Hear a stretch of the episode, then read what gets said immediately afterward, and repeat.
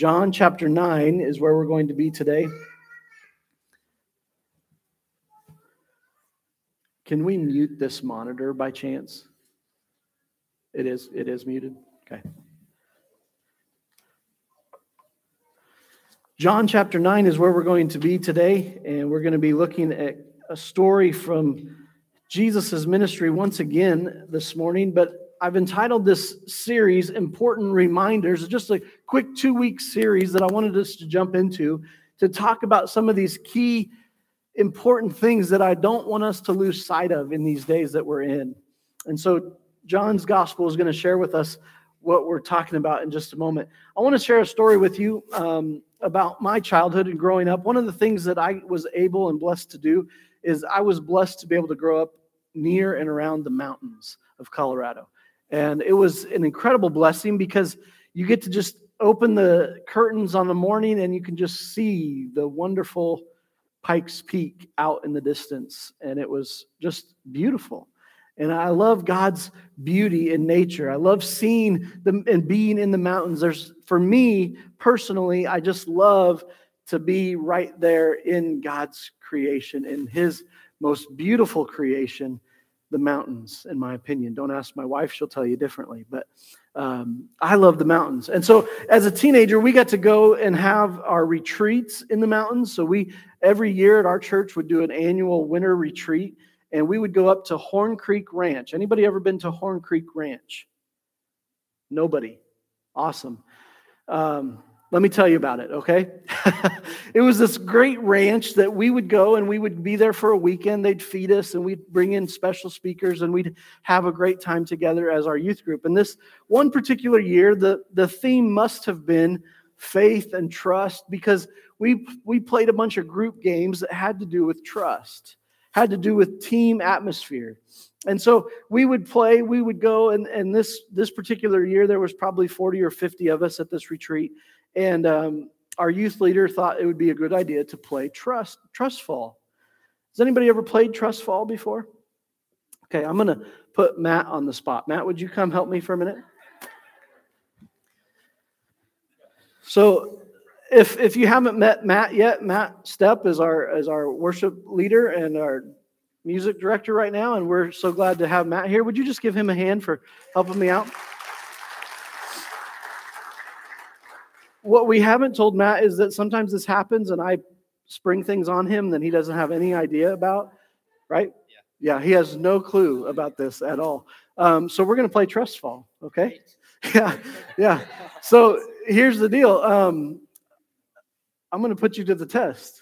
Yeah, come on, BJ. Okay. yeah, you got this. For Don't go down there. Come up here. Come up here. Come up here. So we're going to play Trust Fall, okay? So we're going to see if you get to keep your job or not, right? Okay, so you ready? Oh yeah, see he's he's strong too. Yeah, give him that. Now step back a little bit. Yeah, that was that was too easy, right? That was too easy. Let's try it again. You ready? Okay. Oh yeah, oh yeah. Do you want to go down there and we'll try it down there? No, okay. You can go have a seat. Thank you. So yeah, I'm so glad I can trust Matt to catch me. Uh, he's he's uh, he's good at that. So we decided to take it to a whole nother level though this year at, at retreat that year that we were there. And I was one of the smaller kids in our youth group at the time. I was kind of a scrawny little guy, and um, so they they thought it'd be good. We'll start with you, BJ, because we'll know we'll catch you. So there's 40 or 50 people there, and what our youth leader decided to do was stack picnic tables on top of one another. And not just one picnic table, and we, we got up onto the top of the table and we fell back, kind of like this step, and we'd fall back, and everybody was there and they'd catch us, and it was really cool and it was kind of scary. Well, then he goes, Let's stack a second table on top of that first table. He goes, BJ, get up there. Well, I'm scared of heights, as many of you know, so I thought the fall's not going to scare me, but the climbing up to the top of the second table is going to scare me. Well, we get up there, and so I'm just like, I'm wanting to get down as quickly as I can. And so I get up there and I fall backwards and they catch me and everything's great. Well, then our youth leader decides, you know what? If we can catch BJ, we can catch anybody. And our youth leader, he was probably six 6'2, about 260, 270, um, kind of a big, stocky dude. And um, So Phil gets up on this second table. He goes, All right, you guys are going to catch me now. So we got real nervous. And we thought, He's not going to do this. He's really not going to do this. Um, and then all of a sudden, he starts falling. And we just had to catch him. And we almost dropped him, but we caught him. And we were playing this game. And we all learned a valuable lesson about trust. You see, trust is very important in our life because trust means that we're actually putting action into something we believe. Trust means that we're actually doing something with what we believe. So let's think through this for a moment based on what you know about faith. See, faith and trust sometimes go hand in hand. And I want us to talk about that a little bit today. But based on what you know about faith, before we even go any further, in your bulletin, if you're taking notes, you can jot this down, make a note here. But based on what you know about faith, I want you to rank your faith or rate your faith on a scale of one to five. One meaning you don't have a lot of faith, you don't have a lot of hope, you don't have a lot of faith, uh, you're really unsure in your faith. And five meaning you have so much faith, you have enough faith for you and three other people. Okay? So I know it's a small scale, but just circle a number there. Based on what you know about faith right now, before we go any further, what is how would you rate your faith? How would you rate your faith? You see, as we went and did this trust game in youth group, it taught me that when we put things in action and we trust something, we trust that they're going to believe that they're going to catch us, it goes hand in hand with our faith.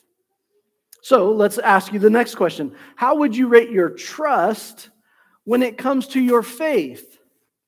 Faith in believing in something to happen, but trust means I'm going to put something in action to live that out. How would you rate your trust when it comes to your faith? How would you rate your trust when it comes to your faith? You see, there, there's many places in Scripture that talk about faith. One of the most common that gives us a great standing definition is from the Hebrews writer as he defines faith for us. And he defines faith as this the confident assurance that what we hope for is going to happen. It is the evidence of things we cannot see. And that's from Hebrews 11 1. The confident assurance that what we hope for is going to happen the evidence of things that we cannot see. And so, as we look to God's word in John's Gospel, chapter 9, I want to read from verses 35 to 41 for us this morning. You follow along as I read. You can follow along on the screen as well. John's Gospel, chapter 9, verse 35. When Jesus heard what had happened, he found the man and asked, do you believe in the Son of Man? The man answered, Who is he, sir? I want to believe in him. You have seen him, Jesus said, and he is speaking to you. Yes, Lord, I believe, the man said, and he worshiped Jesus. Then Jesus told him, I entered in this world. I entered this world to render judgment, to give sight to the blind, and to show those who think they see that they are blind. Some Pharisees who were standing nearby heard him and asked, Are you saying we're blind? If you were blind, you wouldn't be guilty, Jesus replied, but you remain guilty because you claim you can see. This is the word of the Lord for us today. Thanks be to God. I want to walk us through this story because it's a clear picture of what faith really means in our life. Our scripture lesson is in verse 35. We, we start with this statement when Jesus heard what had happened. Verse 35, when Jesus heard what had happened. I don't know, but when I hear that, it makes me think, well, what happened? What happened? So I got to go back and I got to read what happened so we can see what Jesus is talking about here. And so this causes some some questions. And so as you go back in scripture to in chapter 9, you can turn back a page and you can see in verse number one, we see what had happened. As Jesus was walking along, he saw a man who had been blind from birth.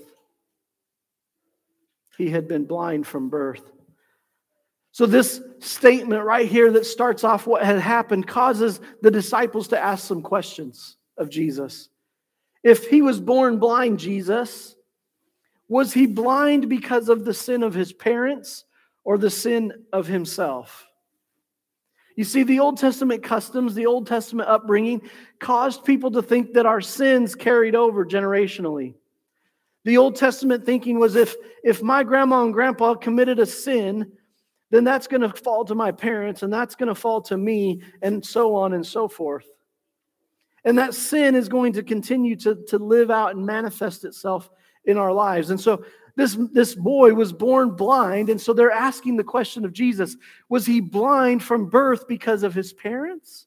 Or was it something he did? And they're, they're wanting answers for this. They're wanting to know. And Jesus is there. He's teaching them and he's, he begins to go through this story with them. Jesus is talking about this man's story he meets this man that is blind and he is talking to him. And as he's talking to him in this story, you read in chapter 9, I want you to go read it for yourself. And uh, I'm just going to kind of um, give you the translation version of it this morning. But as he's talking to this blind man, they meet this blind, blind man. Jesus begins writing in the dirt. And not only that, he spits in the dirt. And he starts to really get dirty and make mud with his spit in the dirt while this man's talking to him. Let me ask you a question. If you're talking to somebody, do you ever get distracted? It, it doesn't mean that their story's boring or that they're boring, but sometimes we there's people like me and people I'm sure there's some like you because some of you chuckled at that. We start listening and then all of a sudden we start doodling in our mind. Or if we were like Jesus, we'd get down in the dirt and start playing in the dirt. And you're like, hey, I'm talking to you. Can you listen to me? Can you pay attention? Well, Jesus starts playing in the dirt. He starts making mud. He starts getting messy while this man is trying to tell him, Jesus, I need your help. And Jesus begins to make mud, and it makes me wonder, and I'm sure the disciples wondered because they'd seen him do miracles up to this point. Why is he making mud? Couldn't Jesus just have touched the man? Couldn't he have just spoken the words and this man would have been healed? Couldn't he do something different besides playing in the dirt while he's trying to tell him the story? He makes the mud, he puts it on his eyes, and he instructs the blind man. He says, Go and wash in the pool of Siloam. I want to give you a spoiler alert to the story, okay? If the man obeys Jesus, he will be healed. If he does what he says, if he puts trust in his faith of this man who's making mud and then puts it on his good thing he was blind, you know? If I wasn't blind and somebody makes the mud and goes to put it on my face, I'd probably be ready to fight. Here, this is a free story. You know, it's true because it just happened to me yesterday. I, you know, I was teasing Ronnie, uh, our, our son, and, and he was sitting on the couch watching watching the game with me yesterday, and I was getting a little agitated. I said, uh, "Ronnie, you want to fight?" He's like, "No." I said, "Come on, let's just let's just take some of our aggression out. You take your glasses off first because I don't want to break your glasses." You see, Ronnie without his glasses is blind. So we didn't we didn't fight or wrestle or mess around there. But later on in the day, I asked him again. I said, "Hey, Ronnie, you want to fight?" No, Dad, I don't want to fight. I said, "Take your glasses off. We're going to fight." So he took his glasses off. Well, then he can't see. so then I'm messing with his glasses. You know, I'm being a bully. I was bullying my kid. I was playing with him. But I was thinking about that in this story. You know, this guy's blind and he doesn't know that Jesus is making mud, and all of a sudden he probably feels this slapped on his face. Go and wash in the pool, and you'll be healed. And so the man does it. He goes and he washes in the pool, and the man is healed. This man who has been born blind, he's never seen anything in his life before. He washes the mud of Jesus' spit off of his face and out of his eyes, and now he can see like never before. Hmm. It would be really cool to just see that miracle and be like, wow, God, through your son Jesus, this is so awesome. And then we just believe it and our faith grows and we walk out, but that's not what happened. You see, it caused more questions. Doubt begins to circulate again, and it begins to set in in the people around him that are following Jesus.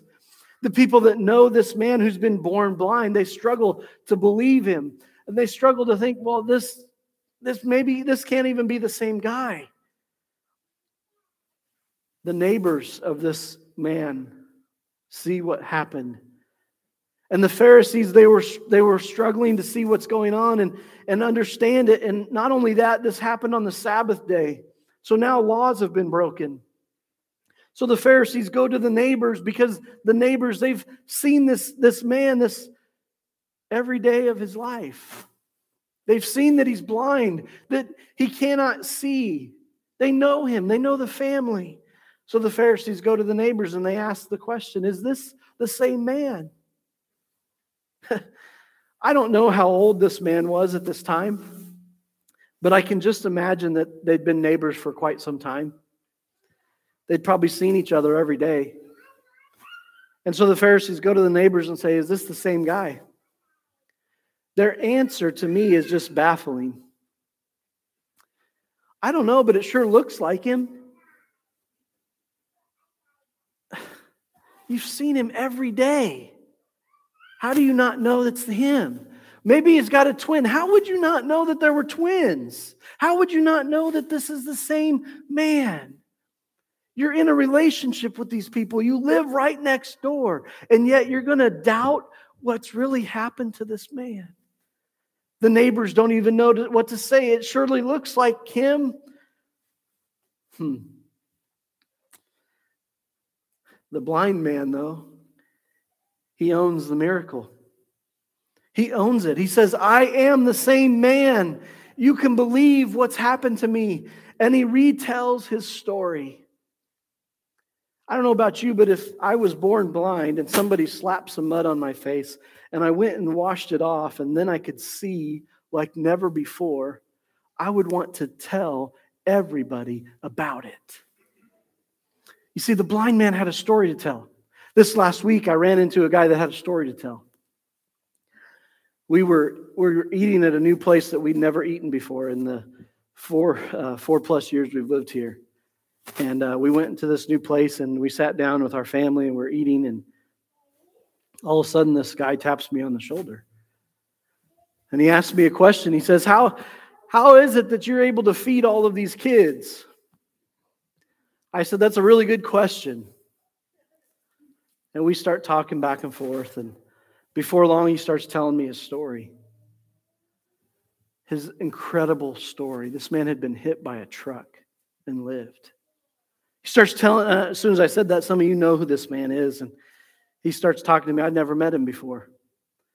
We sat there and talked for 30 minutes about his story. And he's telling me about how God has helped him and saved him and, and helped this incredible, incredible change in his life by getting hit by a truck to, to now God's used it to allow him to bless other people. And he goes on and on and he talks about God saved my life so that I could tell others about him. And I can't tell you how many times he said that to me. He had a story to tell, and I looked at him and I said, Brother, it's so cool to hear your story. I'm so glad you shared your story with me. I wish more people would share their story with us. And as he continued to share his story, he said, God's blessed me. He's, he saved my life, but he's also blessed me. He said, I want to bless you. I want to pay for your dinner tonight. And I said, Man, you don't have to. He goes, No, I don't have to. You're right. But I want to.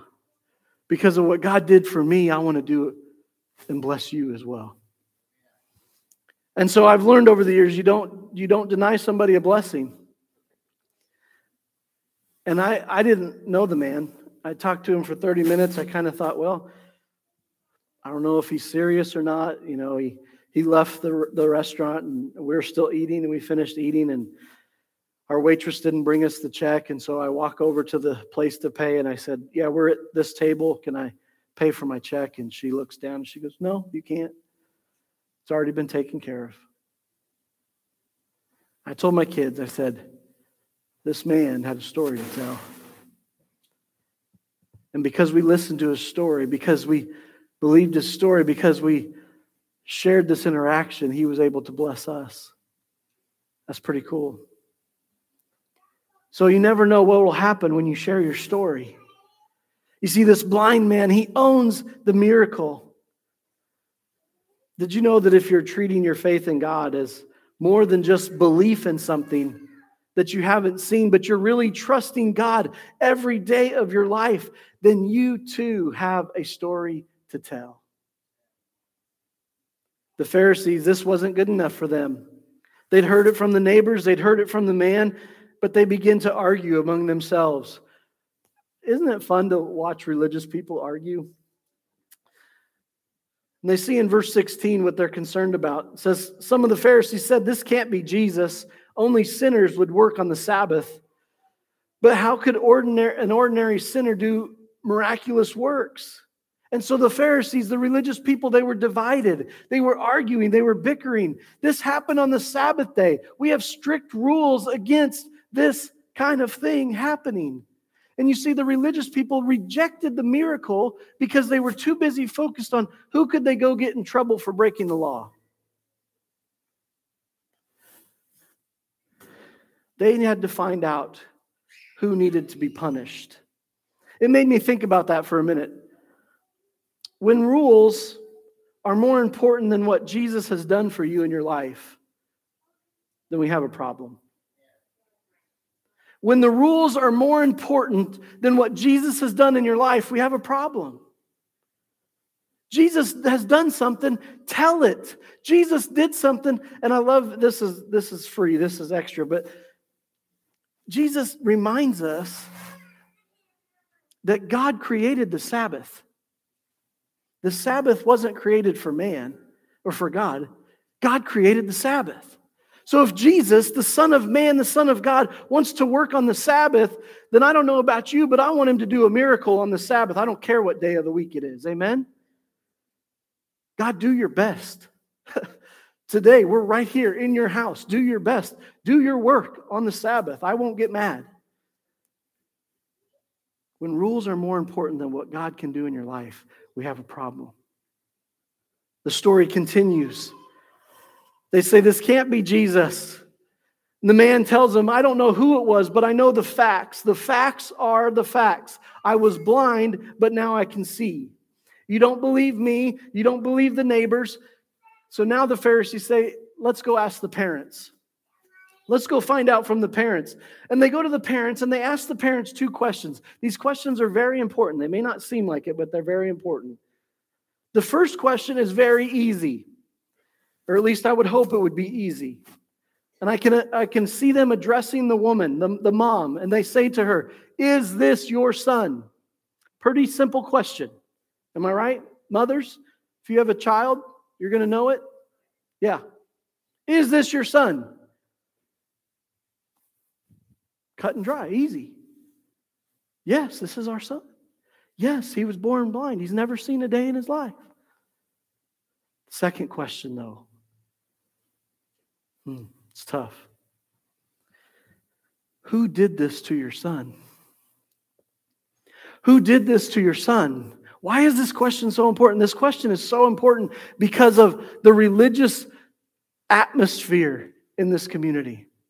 Because if they say Jesus, if they say Jesus, they are blaspheming the rules of, of what they believe. If they say Jesus, the teachers and the leadership of the church, the synagogue could say, you know what? You are in the wrong, and we are going to kick you out of the synagogue. You know, it's it, back then it wasn't like it is today. I mean, it is today now. You get mad at me or you don't like what we're doing and you just leave. And and people do that in churches all over the country. They don't like this or that and they just leave.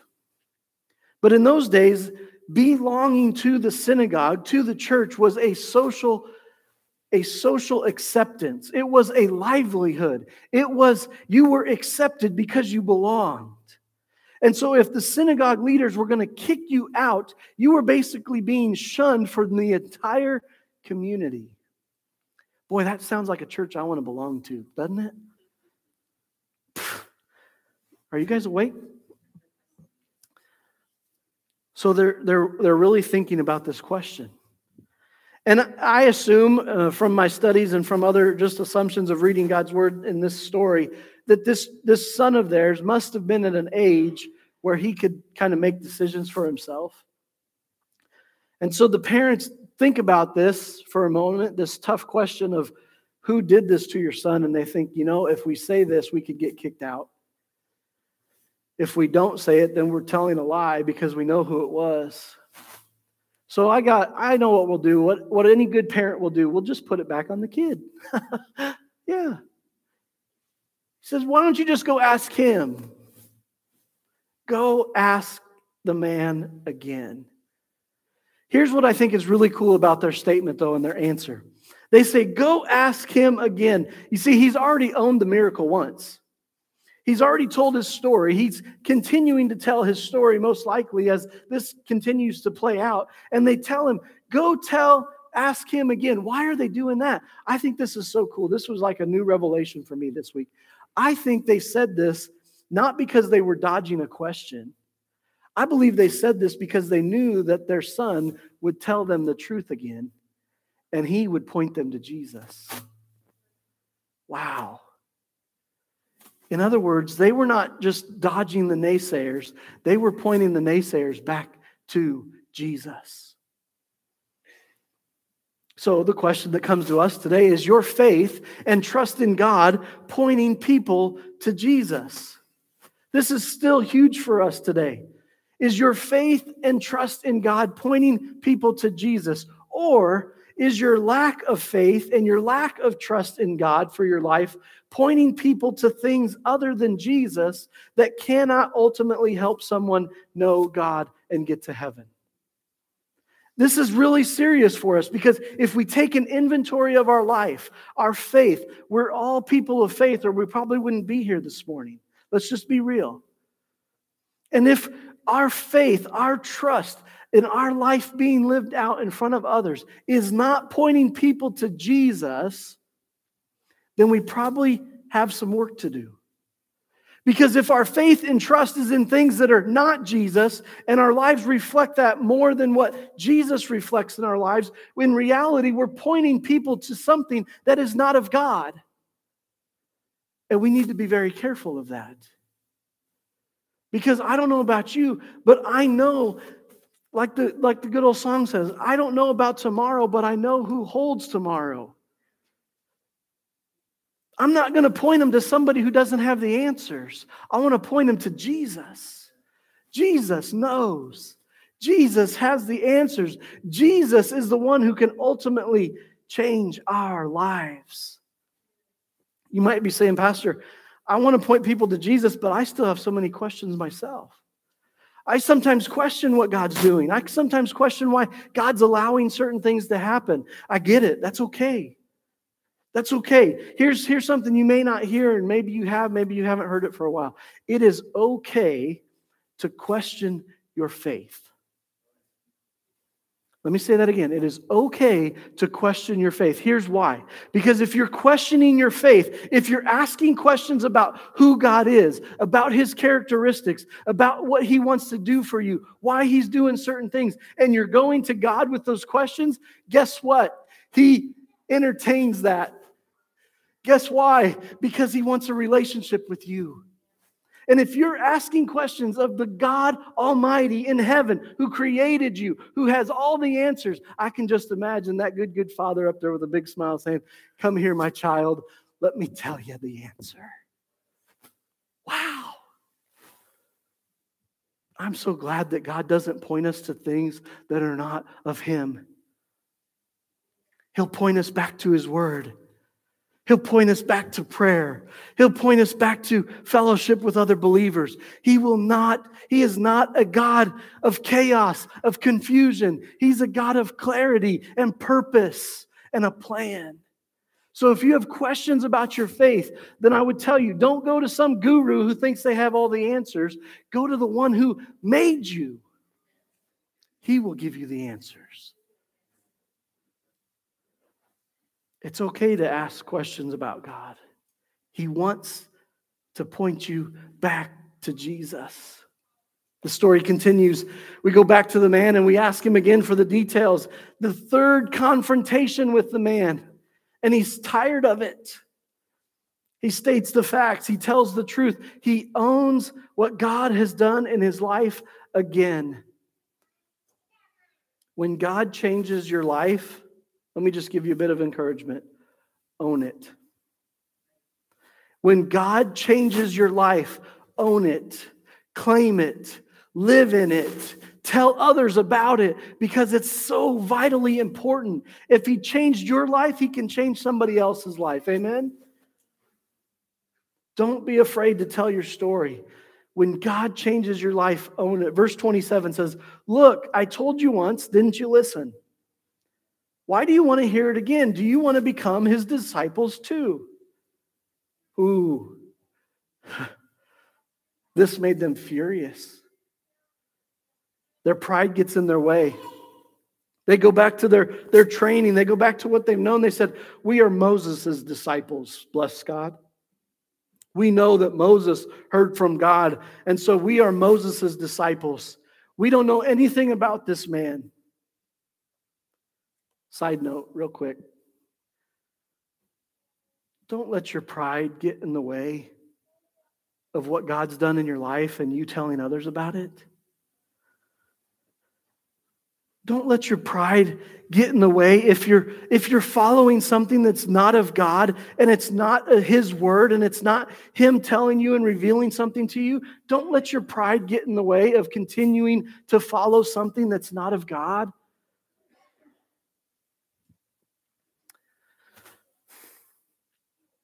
You see, this man was given an opportunity to have a personal interaction with Jesus. He didn't have to go through somebody else.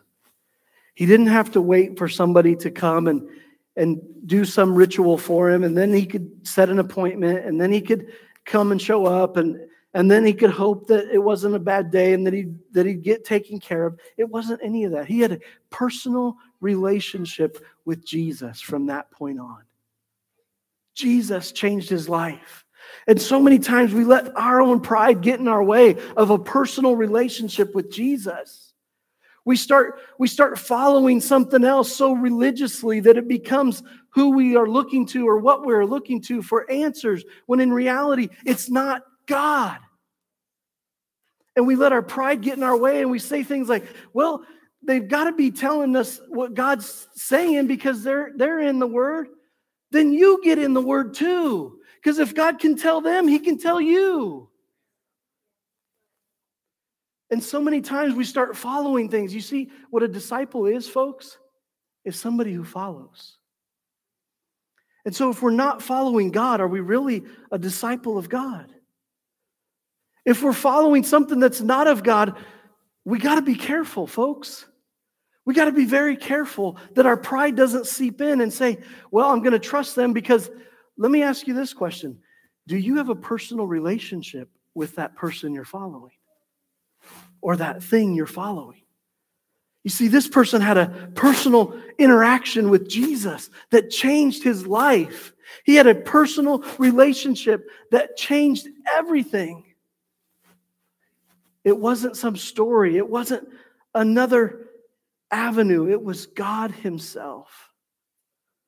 See, the man tells him again, Do you want to be His disciple too?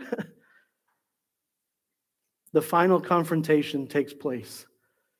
Verse 35, where we, where we read from our scripture lesson this morning. When Jesus heard what had happened, he found the man Jesus went to seek him out again. Jesus went after the blind man. He hears what's going on. He sees the questions that are coming to this man who he's just changed his life, and he says, I've got to go find him again. Jesus seeks him out. He goes after him. And he says to the blind man who's now can see, he says, Do you believe in the Son of Man? Do you believe in the Son of Man? This translation literally says, Are you putting your faith and trust in God? Are you putting your faith and trust in God? Can we go to this?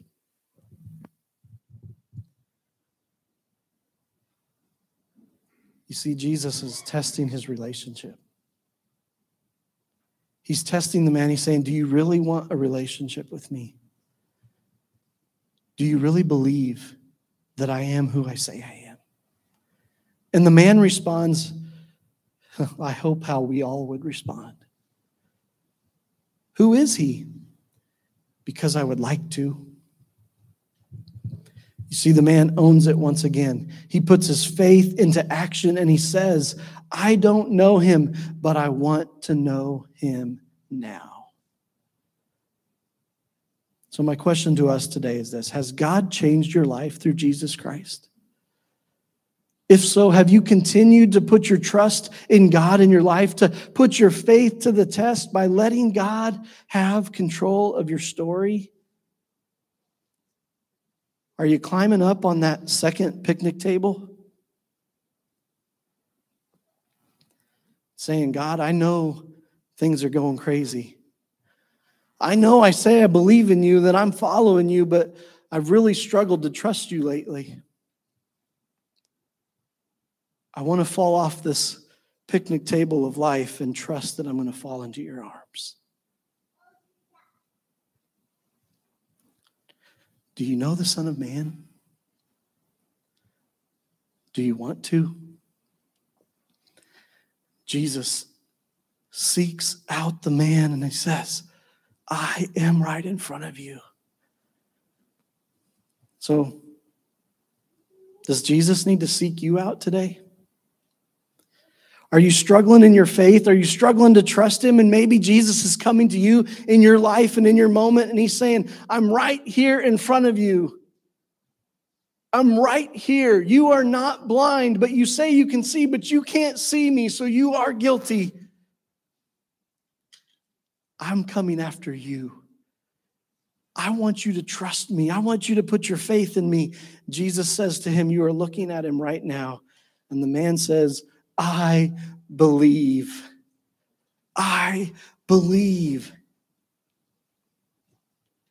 So as we close out this, this time of our scripture lesson today, I just want to ask you the question again today.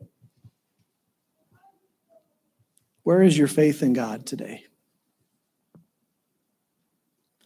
Where is your faith? Maybe you go back up to your outline notes where you circled before, and maybe you just have a really reflective moment with God and say, God, man, I circled this earlier, but maybe I'm not really there. What level of trust do you have in God's purpose today? I can just picture Jesus standing in front of us in this moment standing in front of our blind selves. He's got the mud in his hands.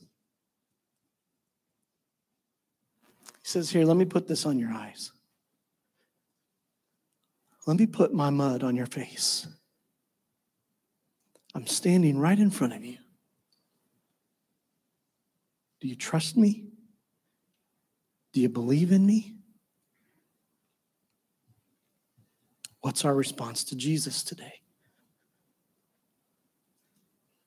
When we stop just believing and we start putting our trust and our faith, we need to start putting our trust in our faith again. It's one thing to believe, it's another thing to go the next step and to trust. The Bible tells us it's one thing to believe because even the demons believe. I don't know about you, but I don't want to be on their team. If the demons believe something is true and they shudder, the Bible says, I don't want to believe something is true and not do anything about it. James 2:19 says, "Do you still think it's enough to just believe there is one God? Well, even the demons believe this and they tremble in terror." Wow. What is faith? What is faith? Faith is believing in Jesus Christ and trusting him with your life. So I want to encourage us today. Let's begin to have true faith today. Amen. Would you stand with me this morning? I'm going to ask the praise team to come back and we're going to sing a song of victory in just a moment. But I want to pray for us before we go tonight. Would you bow your heads and close your eyes? Father God, as we're preparing to go on to the next thing, would you just pause our hearts for a moment? Would you help us to take this moment and just reflect on the truth of your word? Jesus, you've changed my life. And I thank you for what you've done in my life. You've transformed me. I would not be who I am if it wasn't for you, God. And I'm so thankful for your transformation in my life. God, help me even today as we walk out of this place to continue to put my trust in you. Continue, Lord, to help me to put feet to my faith. Help me to fall back into your arms and to trust that you have me. God, I pray for any person here today that is struggling. Maybe they circled a one or a two and they're really just struggling with really believing that you are God and that you are real, God, would you just show yourself to them right now? Would you become so real to them that be like mud slapping their face? God, would you help them to go and wash? And if they circled one or two in their trust, as they wash, Lord, their face, as they open their eyes to see you standing in front of them, would you help us, Lord? to move down that rating and to put a four or five and say, I trust you with all of my life, God. God, we learned last week, and it's still true today. We have to make this decision every day. It's a daily decision to trust you. We have to use daily determination to walk with you. But Lord, we have to have daily discipline to hear your voice in our life. Help us, Lord, to trust you, we pray. In Jesus' name, amen.